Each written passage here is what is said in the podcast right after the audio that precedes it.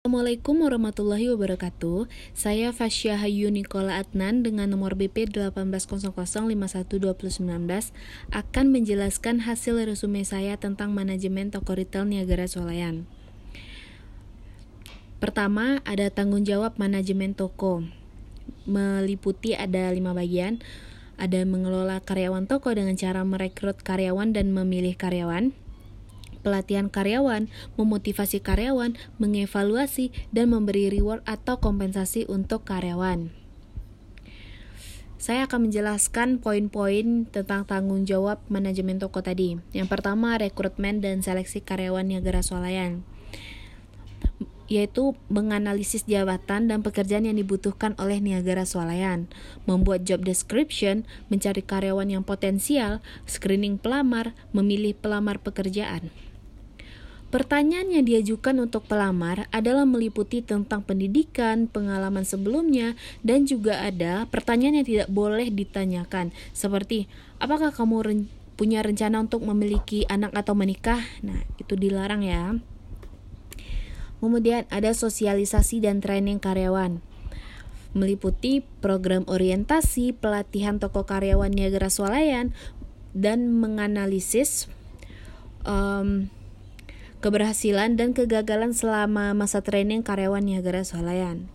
Kemudian ada mengelola dan memotivasi karyawan. Yang pertama, kepemimpinan. Di Niagara Swalayan, ada seorang manajer untuk mengatur semuanya, untuk mengambil suatu keputusan dan membuat suatu keputusan. Kemudian memotivasi karyawan.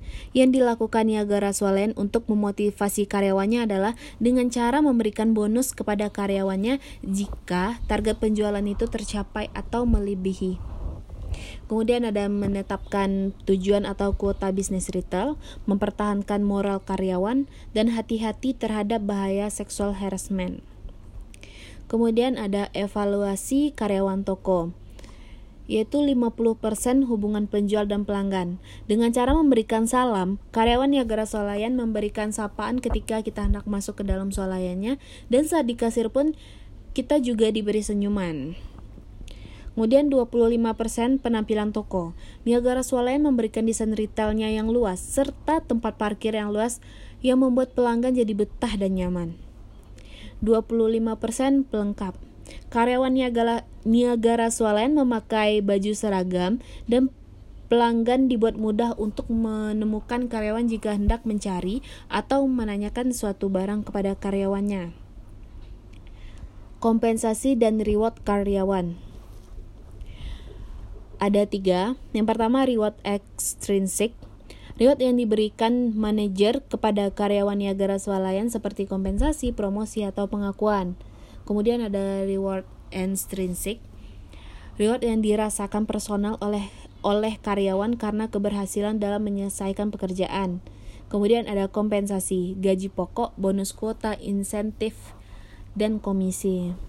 Kemudian, mengontrol biaya Niagara Swalayan dilakukan oleh manajer Niagara Swalayan. Kemudian ada mendeteksi dan mencegah soft lifting. Niagara Swalayan tidak meletakkan barang-barang mahalnya di depan pintu masuk dan memberikan peraturan untuk merchandise, memberikan peraturan untuk karyawan dan mencegah soft lifting. Dan Niagara Swalayan memberikan CCTV di setiap sudut, terutama di tempat yang blind spot. Kemudian mencegah pencurian oleh karyawan. Niagara Swalayan memilih karyawan yang jujur dan prospektif.